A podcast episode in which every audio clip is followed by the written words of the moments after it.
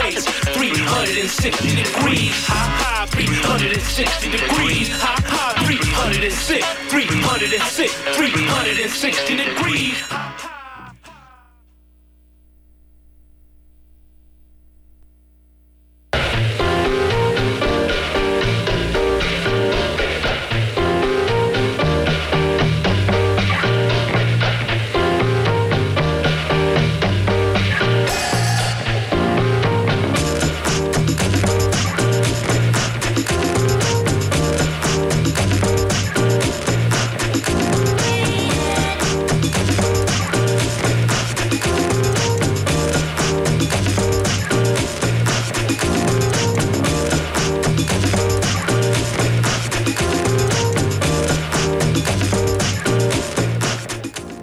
Buenas noches, mi gente, and welcome to Full Circle, your cultural affairs radio magazine produced by apprentices and graduates of the First Voice Apprenticeship Program here at KPFA. Tonight, Full Circle is presenting, very excited, the fifth episode of the Spanglish Power Hour. That's right, mi gente. Yo soy your host, Pocho por Vida, Josiah Luis Alderete, and on tonight's show, it's going to be a good one. We're bringing you poesía from two of my favorite Latinx poets, Rene Vaz y Angel Dominguez. And later on in the show, we're going to be talking to Itzel Calvo y Araceli NL from the East Bay Immigrant Youth Coalition, which is an undocumented queer transgender youth organization based aquí in Oakland. All this, and we're going to be grooving to the cross cultural beats of Latinx musico Jess Sylvestre. And at the end of the show, we're going to have the classic random thoughts from a stoned pocho about why Halloween is not El Dia de los Muertos. That's right. We got a packed hora of Spanglish views and local news happening for you tonight on Full Circle's fifth episode of the Spanglish Power Hour. No se vayan.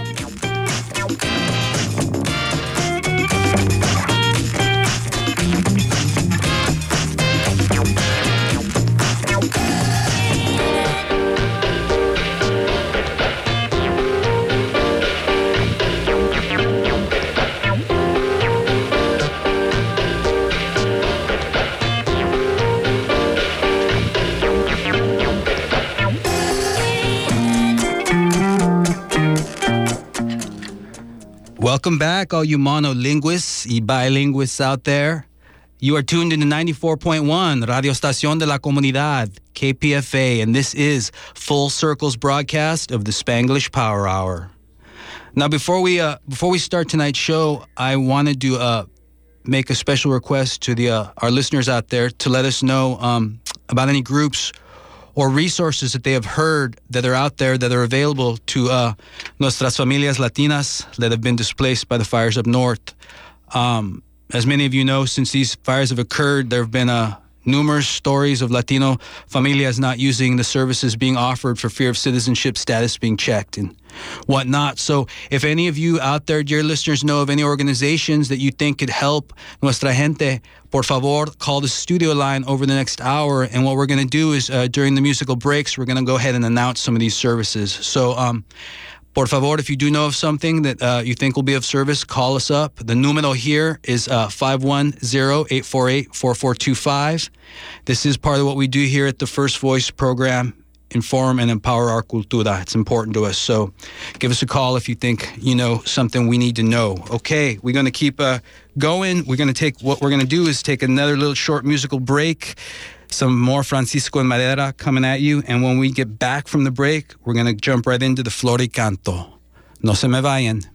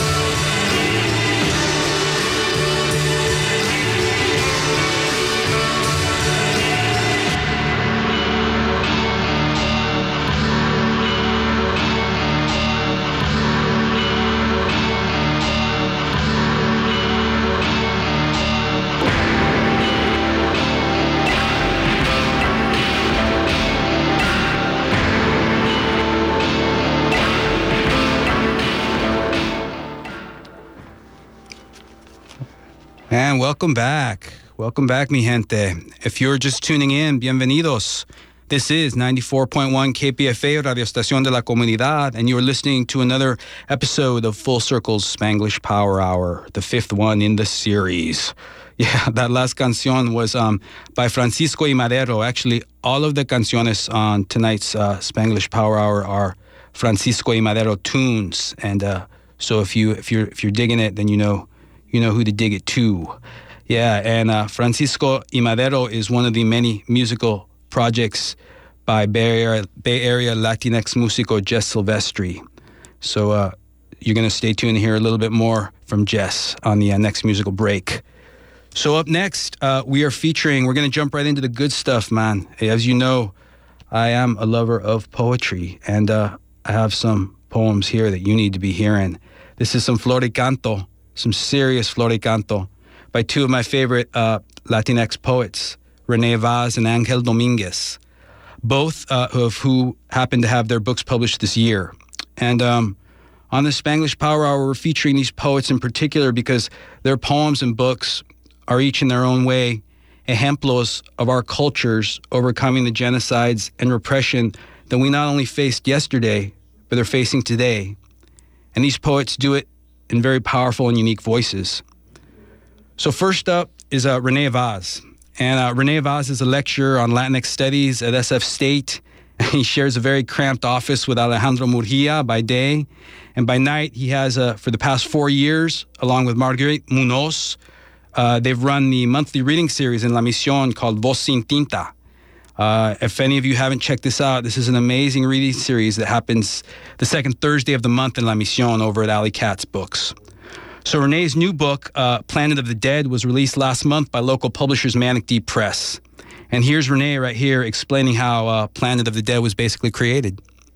Let's have a listen. The poems from the book are a little over a year old. The book is a manifestation of a year of trauma, both as a person of color during the election year and also during my final year of an MFA program in writing, where I write in my book that the nature of a creative writing workshop is inherently violent.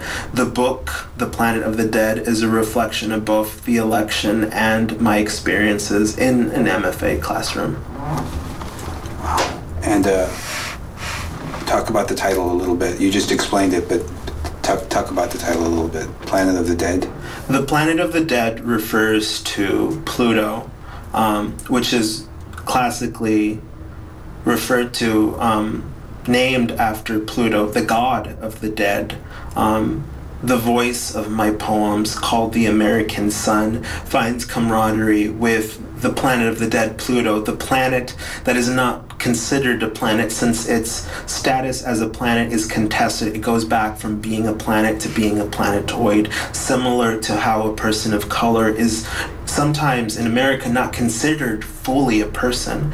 So my vo- the voice of the book, The American Sun, finds refuge on the planet of the dead Pluto, the planet that is not a planet, because he is a person who is not considered fully a person. Words. This is the advice my mother gives me.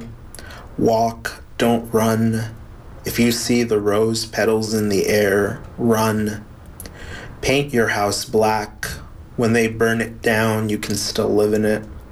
If you see another with their hands up to Pluto, please record. When they deport me, take care of the little dogs, watch out for your younger brother. You inherited your father's gun, never be afraid to use it. Nothing is permitted, nothing can be restored. There is water deep underground. Tuck your shirt in and wear a Windsor knot. Grow your beard out so that you look like your grandfather. Don't die before me.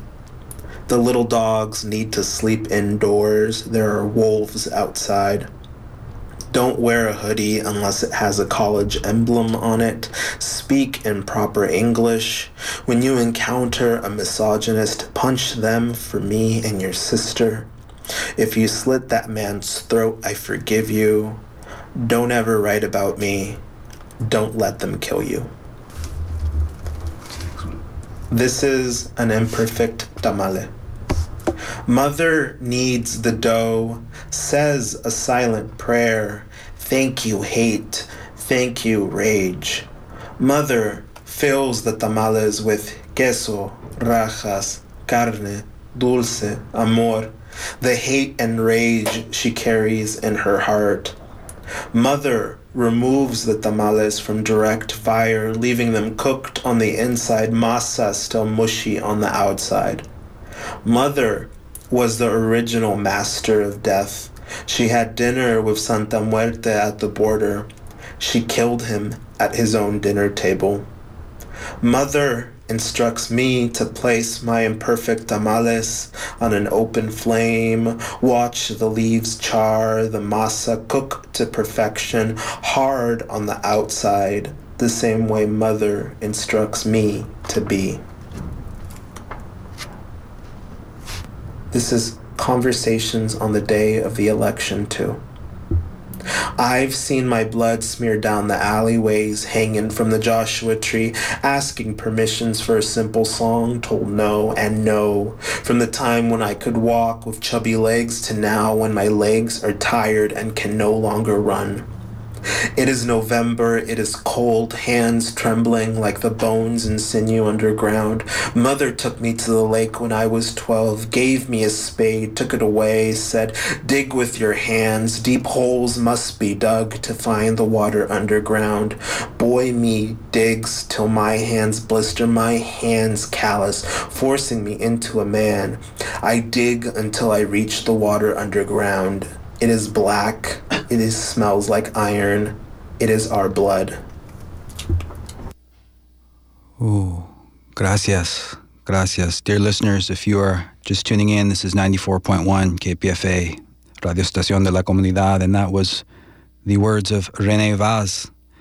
Gracias, Rene. Uh, reading from his latest book, The Planet of the Dead, which was uh, released uh, last month, or I believe, yes, last month by local publishers Nomadic Press. Um, if you want to hear more of Rene, be sure to go on down to Alley Cat Books because, like I said, he runs the uh, Voz Sin Tinta reading series that's been going on down there for years now. Second Thursday of the month. Go on down and check him out and uh, definitely buy his book. Tell him the uh, tell him the Spanglish Power Hour sent you. Okay, what's up next with the Floricanto? We can continue the Floricanto with the one, the único, Angel Dominguez. Angel Dominguez, he's a Latinx writer whose words I consider medicine. His palabras soothe the wounds and the marks left on us brown gente by the centuries of colonialism and repression. Angel's second book, Desgraciado, just came out, so let's hear Angel describe a little bit about the way the book was created, and then listen to some of his poems. So, Desgraciado actually started with um, this assignment that was given to me in class by a poet named Farid Matuk, um, who's a brilliant poet, and the assignment was. Uh, write a love letter to your worst enemy. And I could not think of a worse enemy than Diego de Landa. Now, for people that don't know, who, who was he? So, Diego de Landa um, was a friar of the Yucatan Peninsula who, in 1562, um, called for an auto de fe, an act of faith. And in this act of faith, he wanted all of the Maya to gather all of their manuscripts, so all of their books, all of their codex and codices, all of their idols. And what the history books don't tell you is he also ordered hundreds of human bodies, uh, bodies to be dug up from graves, to also be burned in this fire, this auto de fe. And also at the time, um, you know, the Maya actually had to go to former temples that were in ruins to even find these books because they weren't in use, they weren't being circulated. Um, and so he stood uh, trial uh, against the Crown of Spain for atrocities against the indigenous, and he wrote this document called Relación de las Cosas de Yucatán. Um, which is uh, Remembrance of Things of the Yucatan, and uh, it was his trial document. So this very same document was lost for hundreds of years and found again in a Madrid library. A copy of it was found in the Madrid library, missing all sorts of sections and things. It was found by this French Atlantean scholar. Um, and it was translated, and that has been sort of like this very heavy uh, cultural document on the Maya people uh, from that time of colonization, which is kind of absurd if you think about it, because it's the very same person who attempted to destroy it that um, you know is credited with like the document on the culture. So that's yeah, that's why he's the worst enemy here. and and um, so the poems are basically letters that you've written to him. Yes. yes, yes, they are. Dear Diego, the mail keeps piling up and none of it's from you. It's bills mostly. It's mostly bills I can't pay. There's nothing beautiful or strange about it. It's just a sad paper cup I keep reopening with blades of grass and wind. I dodge calls from them the way I do family members. Sorry I didn't, but also not that sorry. I don't like to talk on the phone unless I have to. I'd rather see you. But I do enjoy writing letters. Although the number of people I've written letters to is really closer to a handful, you are one of those people. But you're not my people, Diego. You're not blood, you're not fam. But I still write to you. But with you, there's the dramatic irony of you being already dead, and you were never okay. And let's not forget that I basically hate you, or, well, my feelings for you have been a tumultuous drama, and now I'm indifferent. My feelings for you are subject to change. My feelings for you are spoonfuls of ash and gravel. I don't drink whiskey anymore, otherwise, there'd be bottles. There'd be the sour turn of too many drinks the morning after, head wobbling on the way to work until plateau of sunrise washes the horizon clean with color. The moon retreats into a subtle hallucination. Is that a fingernail or a full circle? You know, I think you're a coward, and I don't even mean that insultingly. You know, I get it. I'm a coward too sometimes. I don't write or call or text when I should, and that anxiety eats me alive for days and days and weeks and months and, and years. It builds ulcers in my stomach or stones in the soil of the orchard, and I live on an orchard now. The strange magic of writing brought me here, and here I am, still waiting to talk to you. Body of my oppressor, languid talisman of the fire, you awful smell. That smell of, I don't have enough words for you. That smell of fire that never leaves the burning building, the smell of charcoal blood covering the embers until the sun returns to reveal a lack of color, a hole where language should have been, an absence where once there was a song or a flower, and that flower could have been a tree, that song could have been the sky. But I guess we'll never know now, will we, Diego? Dear Diego, the moments pop out like crystals, fully formed in the dirt before their emergence, only revealed by mud. Rain reprograms the unknowns with ancestral memory. The scope of their mystery widens to hold the crystal smeared sky. Tiny prisms of temperature divide the color scheme into recollections of other skies and other times. The language grows right out of the earth. We breathe it in while sleeping. I shape it all day long, chewing up the words and swirling them around my circadian coasting. I deposit short poems into my ligaments so that the poetry continues to keep me together when I am weak. The ligaments strain from overuse and must be soothed regularly lest they snap. I am a temporal distance glittering.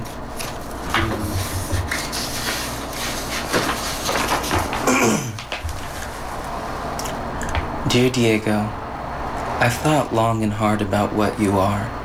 I've bottomed out and back for you years over the years and in front of you. Tried to get that song out of you, clawed my way through your body until most of you was moss and rust and rot and ash. River grows over the site of what's left, a language returned with water instead of fire or blood. We flood the furnace away. We reverse the bonfires and recoup our scar tissue. Down to the raw materials, we are eternal. Diego, I am not afraid of you any longer. I know your scent, its sound. When you start to creep in from infinity, we're magnetic, you and I, bound together by blood and time. And we're a time of day. We are a dim paradise. We're bound at the mouth. Your lips are always on mine when I speak. Your voice comes in concentric circles. We're synonyms for one another.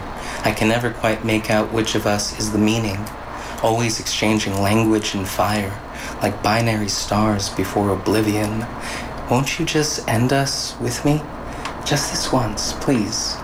Burn after reading.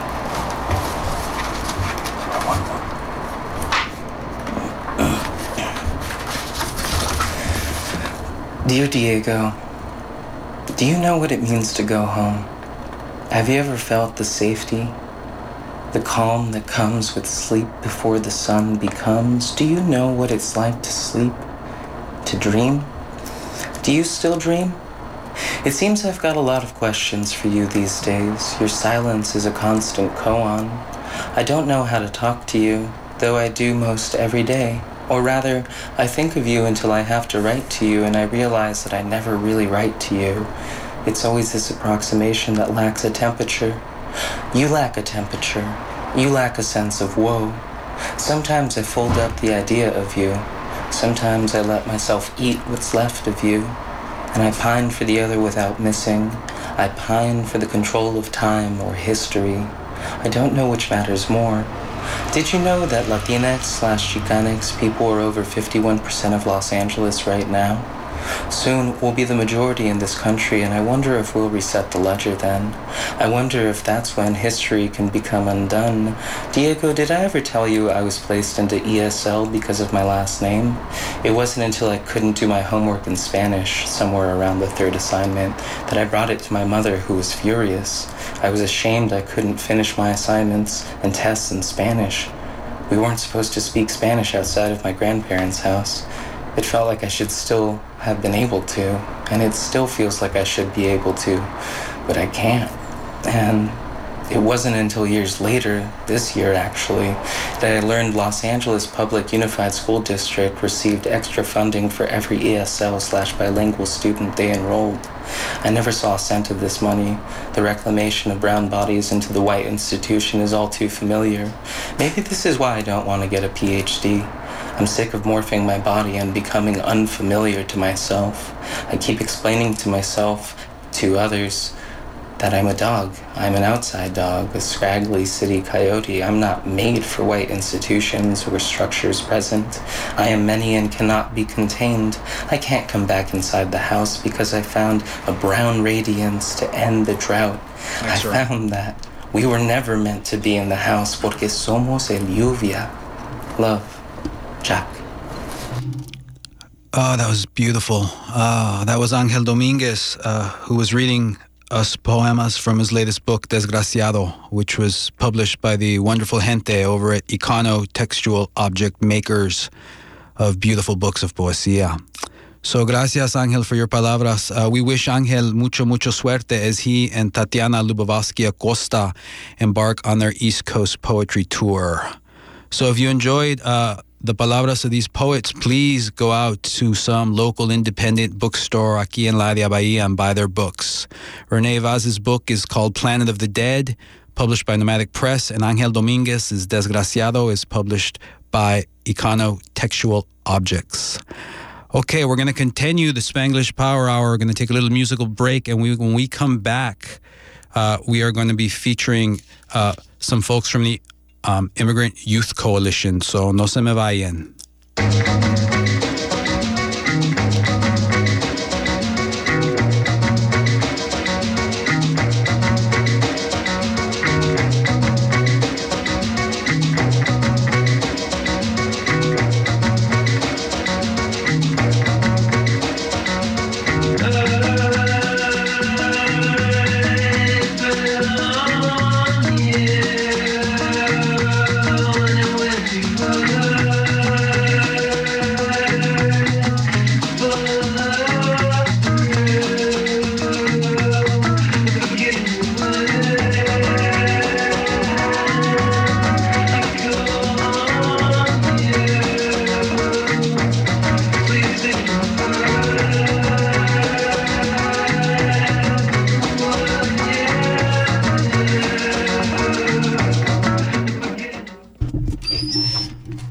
Buenas noches, queridos listeners. You're tuned into 94.1 KPFA, Radio Estación de la Comunidad. This is Full Circle's production of the Spanglish Power Hour. And up next on the show, uh, we have two very special guests who represent a very special organization based here in Oakland called the East Bay Immigrant Youth Coalition. So without further ado, let me introduce to you all Itzel Calvo and Araceli. How do you say your last name again here? NL. Angel, Araceli Angel. Okay. Muchas gracias for agreeing to come on the show tonight. Um, Thank you for having us. and de nada. Um, so you, excuse me, you're both part of a, uh, the Immigrant Youth Coalition, which uh, is an undocumented and queer trans youth-led organization based aquí in Califas, uh, whose mission is to mobilize youth, families, and incarcerated people to end the criminalization of immigrants and people of color. That's what it says on the website. Yes. um, could you give us some some background uh, information on the organization first off, maybe? Yeah. Um, so we organize to create social change um, by making sure that we interlock the systems of oppression that we're all living. And what that means is that at the forefront of our organization, we make sure that we, uh, as undocumented, queer, and trans youth, that we address them uh, wholly and not just as by chunks. And so here at the Bay Area chapter, um, we provide a safe space for undocumented youth and our allies because we understand that the immigration system does not only affect undocumented people. Um, and we address the issues that affect our communities in a local and national level, and to some degree, an international level, because being immigrants, that means we carry that kind of history. Um, and through our community advocacy and direct action, we aim to inform, um, empowered to a degree, and liberate for all immigrant, uh, all immigrant and documented communities. regardless of their race, age, class, gender, and sexual preference. That's beautiful. When did you both uh, join the organization? Um, I joined EBIYC uh, back in 2014. Um, this is around the time that uh, the announcements were happening around DAPA. Uh, and the expansion of DACA. And DAPA was a, organi- policy that was supposed to help undocumented um, parents of U.S. citizen children get um, a work permit similar to DACA. Um, that's I think around the time that I joined the organization and saw you know the flaws about our immigration system and that even with DAPA it still would not, have been enough for our community. Now, when we started talking, you, you mentioned basically that that what you're trying to achieve with the organization. But um, what does that translate to as far as actions and reaching out to the community and things like that? Could you maybe talk about some of the recent actions that the organization has been a part of and things like that? Yeah. Um, so this is Araceli, and what we aim to do, as we talked about direct action, is holding accountable folks who hold power and who are um, creating the links between police, um, along with like the federal government. Um, so at a local, state, and national level, we are organizing. And so one of the most recent things that we were part of was um, the direct action that was taken with Pelosi. So we were there, um, and something that we were really trying to make sure that we did was hold Pelosi accountable. Um, and something that we really want to make sure is that Actually, before we go any further, in case our listeners don't know, would you describe that the, the situation with uh, Pelosi and what happened? Sure. Very briefly, because that was that was beautiful. What you guys Um, so Pelosi was holding an, um, a conference where she was going to pretty much announce that she was pushing for a Dream Act, um, and this came after her meeting with Trump and making you know kind of like the the bargaining chip that we're going to protect DACA recipients who they love to call dreamers. And so what we've seen is that the dreamer narrative has divided our community and criminalized um, both our parents and then everybody else who's not considered deserving uh, or not American enough. And so something that Pelosi was trying to do was pretty much showcase um, token tokenized folks who who, who fit the narrative of dreamer. Yes. Um, so we found out that this conference was hap- this conference was happening, and so we decided to make sure that our voices were being heard because we were not part of this um, conversations. So we wanted to make sure that our voices were being heard. Yeah, and along with that, um, our message was clear that we wanted a DREAM Act that was not going to compromise our parents um, and was not going to include um, border security, more criminalization of people, um, because there is already um, the system in place of immigration is already doing that by keeping folks in detention centers. Um, and I think that this was. Uh, for Pelosi to come and say that she's been supporting Dreamers um, when she has done nothing to stop deportations, and we have continuously tried to get her office to. Um, uh, support cases uh, locally, and she has refused to meet. So it was also kind of a slap in the face uh, to say that you know you're supporting dreamers, you're supporting young uh, um, undocumented folks when you're allowing their parents to be deported. So that's why we really wanted to like be that push to her and any other Democrat, right, that is willing to say that they're going to support us, but not have us at um, the table of like what what is it that we deserve and what is it that we need in order to protect ourselves, but also our families. Has she responded since then? I think the response, um, there's no way to like not respond. So um, she really tried to, I think, like compose herself as if like you know this wasn't something that she couldn't handle. But a lot of people saw it just even even if you just saw a picture uh, se le ve la cara right like Oh, she's sí. just like ooh um, se quería esconder. right like oh my god and then so and i think from uh, like our perspective we're really like a couple of feet away from her and you can see that she really wasn't expecting this which kind of made us surprised that they weren't expecting us so what that means is that they really have completely forgotten that there's a lot of people that are not being part of their talks Yeah. and who hadn't even come across like their mind so we were really surprised um but yeah like i think her response was pretty much walking out and not saying anything. And by now, she's been trying to kind of meet with folks, but it hasn't been, it's not working out. Let's just say that. If you are just tuning in, uh, you're listening to 94.1 KPFA, and we are uh, on the Spanglish Power talking to two representatives from the Immigrant Youth Coalition, Itzel and Araceli. And um, the dream, the dreamers, that, that name, that term, that uh, talk a little bit about that. How do you feel being described as a dreamer? So I'll go first because I, I can, uh, I'm just going to get rid of these feelings. Um, within the word dreamer, the A stands for alien. Um, no soy un alien. Um, maybe I am. You know, who knows? The maybe I'm part of the cosmic race, but Seguro, We all are. seguro, we, we, seguro, right. But that's all of us. That's Yes. not just like because I was born in Mexico. Um, and so I think something that was really interesting was how much they're focusing on the part of how we are supposed to be American and how American we truly are because we were brought here as children.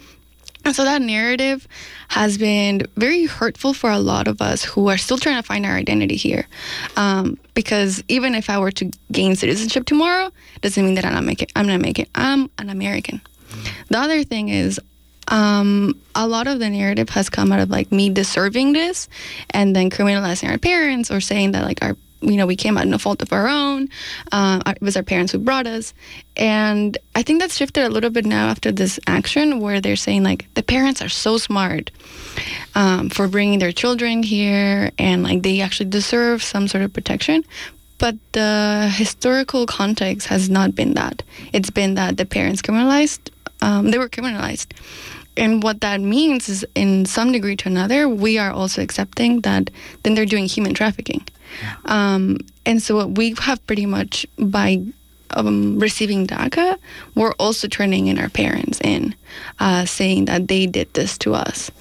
And I, even if I was here by myself, you know, um, and my parents hadn't brought me, then I would I would still be criminalizing my parents somewhere else, saying that like it's their fault when really the fault is in the system. A lot of us don't migrate because you know we're just ah it looks better on that side of the the street, but really for necessity. Yes, yes. And so the dreamer narrative has been very hurtful for all undocumented folks because then the ones who are deserving, then it's the folks who went to school. It's the folks that speak English. It's the folks that can assimilate. And then what happens to everybody else who can't?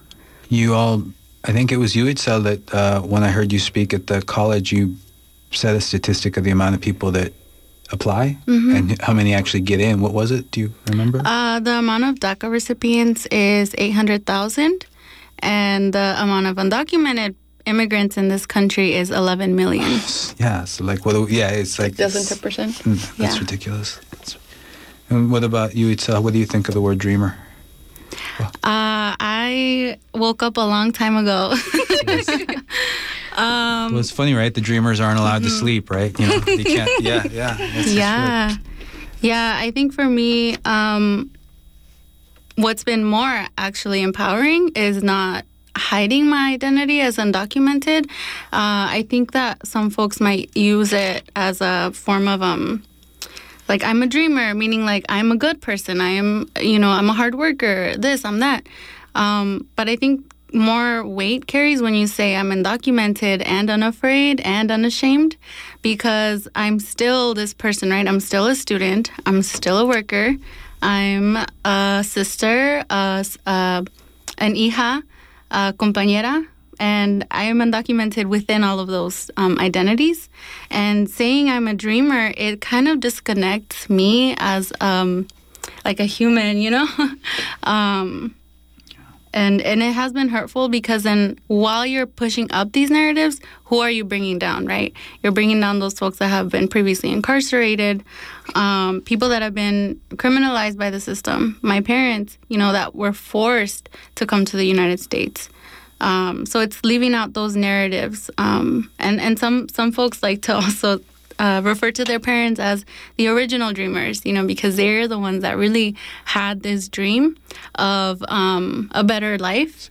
Uh, and then reality hit, right? Once we came to the U.S. and saw uh, how exploited our community is, um, and unfortunately, you know, making money here is different than making money in like Latin American countries. Um, I feel like uh, folks, you know, have a there's a privilege with being in the U.S. and that's very true. Um, but at the same time, we are still, you know, living in these uh, uh, horrible conditions. We don't have access to health care.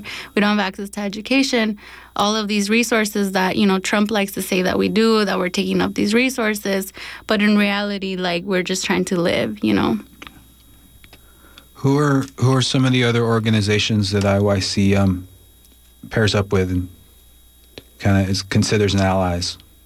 Yeah, um, our one of our, the groups that we love working with is the California Immigrant Youth Justice Alliance. Okay. Um, together, we have all um, like been organizing here in the Bay, uh, and it's it's also a statewide uh, or, organization. Um, and EBIYC, CJA, uh, and Pangea, uh, we and uh, the Faith in Action have also created the um, ILM, which is the Immigrant uh, Liberation Movement. Wow. And uh, yeah, a lot of the f- work that has been done um, through ILM has has been uh, rapid response uh, here locally on uh, for for raids, uh, know your rights workshops in the communities, um, what to do in the home, uh, in the workplace, uh, and in the streets. What um, we'll we'll announce it a few times during the interview, but can you give out some? Uh, and if anyone out there is interested in looking you guys up, what's uh, what's the info that we can we can send to them? So if you look up, you look us up on Facebook as the EBIYC, um, East Bay Immigrant Youth Coalition, you'll find us. Um, we have our contact info out there and anything else. We also have Instagram. we have Instagram too, but our Facebook is the most active. Okay, Facebook. Then that's where that's that's the where that people get in touch with you. Okay, okay. And Itzel, I heard you at the college, um, declare yourself undocumented and unafraid. Talk a little bit about that. Tell me something about that. Yeah, um, I it's taken a while for me to really understand uh, my undocumentedness, but um, I think it was in in at City College that um, I was able to make connections with folks that were also undocumented, not just from Mexico, but from all over the world. Um, and I was connected um, through EBIYC. Um, there was going to be this action uh, in front of the ICE building. The folks were actually going to stop ICE buses uh, from uh, people that were going to be deported. So that was a big action that happened in San Francisco, uh, 2014, um, and they were saying, you know, I'm undocumented and afraid. These are folks that have no papers. Blocking ICE buses, like the amount, like I've never seen that. And for me to witness that, it, it meant that I had power, you know, and it meant that with my community that we could really stand up and fight for our rights. And that was something that I had only read about, you know, with like the Chicano movement, um, the Black Panther movement. Um, but I had never really seen that um, until coming here to the Bay. Um, and then it was later on in the years that I realized or that I learned that it was actually through direct action that we were able to make DACA happen. So there was folks in the Obama campaign offices in Oakland, LA, and other um, parts um, that were occupying his offices demanding a DREAM Act. And the next day, Obama announced DACA, which is what the, the program that, that we just lost. And so that was due to the fact that folks really use their um, power and say, I'm undocumented and, af- and afraid, um, education, not deportation, uh, all of these like frameworks, right, that would um, pressure the Obama administration to actually do something. Because if you remember, uh, that was one of Obama's promises always is like going to have immigration reform. Um, and, and that never happened. Yeah. Um, but Yeah, it was this it in action. front of us the whole time. Yeah, and then um but but people didn't know this, right? People still think that Obama it was thanks to Obama that we have DACA, which is not true. It was it was people uh, students undocumented young individuals risking their lives and, and literally locking themselves in um, campaign offices. And so that for me, that's when I was like, all right, Wow. like I'm undocumented, unafraid, and unashamed. What an amazing moment for you Mm-hmm. to feel to feel that. God. Yeah, and that's a siempre estamos luchando. It's a yeah, it's that uh, it's so important to know that real history, you know, that that uh, people do make that assumption that this thing was given to us, but como dices, siempre era una lucha. Sí, sí.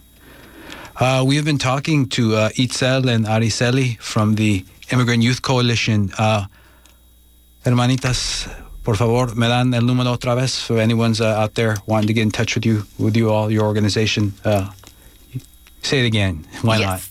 So you can follow us on Facebook. We are under EBIYC, the East Bay Immigrant Youth Coalition. And if you're listening from other parts uh, and cannot make it to the Bay Area, folks, um, there's also the Immigrant Youth Coalition, and they have chapter. Well, we have chapters in, in Southern California as well. not? Where, where else are- is Southern California the only place with the chapters right now? We are across the state, so we have um, in the central and we're the north, pretty much where the north is, but doesn't mean that we're not going to grow and that if there's folks out there listening that want to connect and start their own chapter, we can always support them doing that. I hope you all heard that, mi gente. You could start your own chapter. Come on. Um, yeah, for sure. Is there any um, uh, events or, or uh, things happening uh, soon in the future that maybe people should know about from coming up? Yeah, so we are planning on doing some cafecitos. Um, something that's been brought up is about how do we integrate parents and how do we integrate our elders. And so something that we're working on is in while we are a youth organization, um, youth organized led, um, we also want to make sure that we integrate the narratives and the stories and dialogues with parents and elders.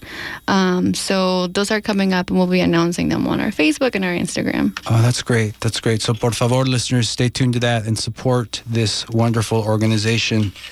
Okay, well, uh, you have been listening to Itzali and Araceli uh, talk about the Un- Immigrant Youth Coalition. Hermanas, muchas gracias for coming by and, and schooling us on this uh, very important part of nuestra cultura. Uh, please stay in touch. Yes, thank you. Thank you. Okay, we're going to take a, a little bit of a musical break with uh, some more Francisco y Madero, and uh, stay tuned. The Spanglish Power Hour will continue. No se vayan.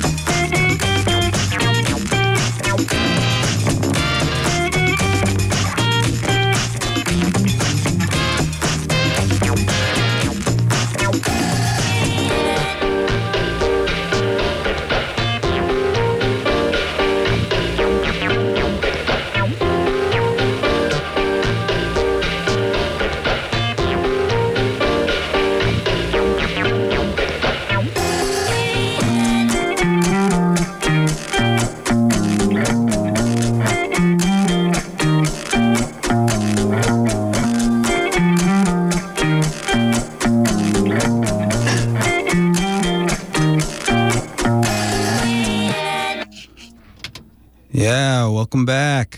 You are tuned in to 94.1 KPFA Radio Estación de la Comunidad, and that little groove right there was provided by Francisco y Madero. Uh, as a matter of fact, all the música tonight on the Spanglish Power Hour was uh, Francisco y Madero tunes, which is uh, one of the many musical projects by Bay Area musico Jess Sylvestre, who is uh, actually doing a benefit for Puerto Rico on the 28th at the uh, Octopus Literary Salon. Uh, so if y'all got some love for Puerto Rico, come on down there and, and, and check it out. He's going to be playing Jess. So gracias, Jess, for the uh, for the tunes tonight. Uh, if you like what you heard, check him out on SoundCloud. Why not? Huh? Francisco y Madero, Marinero, and his Cholo Fire recordings as well. Muchas gracias, Jess. Uh, this is 94.1 KPFA, Radio Estación de la Comunidad, and this has been a full circle production of the Spanglish Power Hour, which has been the fifth episode so far, produced by the brothers and sisters here in the Full Circle program. We want to thank you, muchas gracias, for listening. And uh, before we go, before we depart these largely monolinguistic radio waves, we couldn't let you all go without hearing some random thoughts from a stoned pocho. Otra vez, it's time for random thoughts from a stoned pocho. Time. Time. Time on my hands. Buenas noches, mi gente. I just want to say that no matter how many esqueletos I see dancing out there on Halloween, no matter how chulas all those Fridas are looking out there on Halloween, I just want all mi gente out there to come together and to pass along this importante cultural service message. Halloween is not el Dia de los Muertos. I implore mis brown hermanos y hermanas to let them all know out there before they go out trick or treating in El Campo Santo, before they try to eat the sugar skulls off the ofrenda, before they mistake the orange of our cempasúchils with the orange of their jack o' lanterns. Por favor, mi gente, before this happens again this year, tell them politely in English Halloween is not El Dia de los Muertos. Dia de los Muertos is not a Mexican Halloween any more than Halloween is an American Day of the Dead. The two are distinct, despite what so many think. The borracha white women out there, dressed as Wonder Women tonight, may be in fact hiding their sorrows, leaving it in plain sight. Like the manzana in the bag of dulces, they may in fact have a tiny calavera with the name of someone that they want to remember. But tonight, you will not see it because Halloween is not El Dia de los Muertos. And I suppose if I'm being culturally sympathetic, a courtesy that was never extended to our culturas, I can assure you, then okay, I could possibly see the confusion. What with there only being a day between them on that dizzy and duct taped Western calendar? It doesn't really give you much time to take down the cloth cobwebs off the window before you see us heading off to El Campo Santo con our canciones y marigolds y recuerdos that we leave tenderly behind. It doesn't leave much time between taking the plastic tombstones off the lawn before the corner of ofrendas start to appear in some quiet part of the house. Yeah, I suppose if I'm being culturally sympathetic, then I wouldn't take it personally that America has to smush and blur things into each other until it has something that is unidentifiable enough that we are comfortable using it as holidays and examples of history. So, por favor, before it comes to that, lean over to the man in the hula skirt. Tell the woman with the lumberjack beard the Frankenstein in the fishnet stockings, the teenager with the Burning Man goggles and fake blood. Tell them that Halloween is not El Dia de los Muertos. And I suppose that it doesn't help that the newer, brighter version of itself called San Francisco has gentrified our holiday, just like it has our neighborhoods, turned Nuestro Dia de los Muertos into a new mission dance party with DJs at either end of the block, two margarita goblets for sale, and skinnier than bone white on rice cararinas who don't date brown people in the crowd. Our holidays look just like one of those rooftop techie parties come down to earth, bumping SoundCloud cumbia beats while our neighborhood burns. Some of them are still wearing their disfrazos. So let me now address the guys named Blaine and Corey in the luchador masks with the red plastic cups of keg beer in his hand. Halloween is not El Dia de los Muertos. This is not a costume. Para nosotros, the sangre is real. The wounds, they're real. The lágrimas are real. And as a matter of fact, our calacas are really laughing at you. It doesn't just look like that. They're really laughing at you, and they're laughing at us. Con tiempos like these, cuando tenemos una piñata para el presidente y the fuegos y tormentas y terremotos have taken so many of nuestra gente, still our cultura survives. Our cultura is genuine. It's there to remind us we don't give out dulces. We leave out dulces y cigarritos y retratos y una tacita de café para cuando se aparece mi mamá grande who's been gone now 30 years since Sunday. Or para mi grandpa Cándido who I'll always remember as querido. Y siempre, siempre llegan con nosotros el primero de noviembre.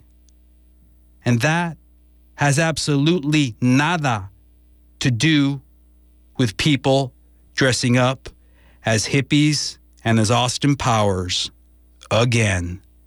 Because Halloween is not El Dia de los Muertos. This has been more random thoughts from a stoned pocho. And that about brings us to the end of tonight's show. For sure, for sure. But you are not going to want to tune out just yet, mi gente, because coming up is La Onda Bajita. And if I am correct in my assumption, I do believe that the poet laureate of Berkeley is going to be talking to La Onda tonight. Rafael Jesus Gonzalez is in the house, so please stick around, stick around, stick around. That brings us to the end of tonight's show. Tune in next week to Full Circle. Our executive producer is Miss M. Our technical director is Free Will and Frank Sterling. The incredible Joy Moore is our production consultant. Thank you for joining me tonight. I've been your Pocho por vida, Josiah Luis Alderete. This has been a full circle production of the Spanglish Power Hour. Gracias to all you listeners out there in Occupied Aztlán for joining us tonight.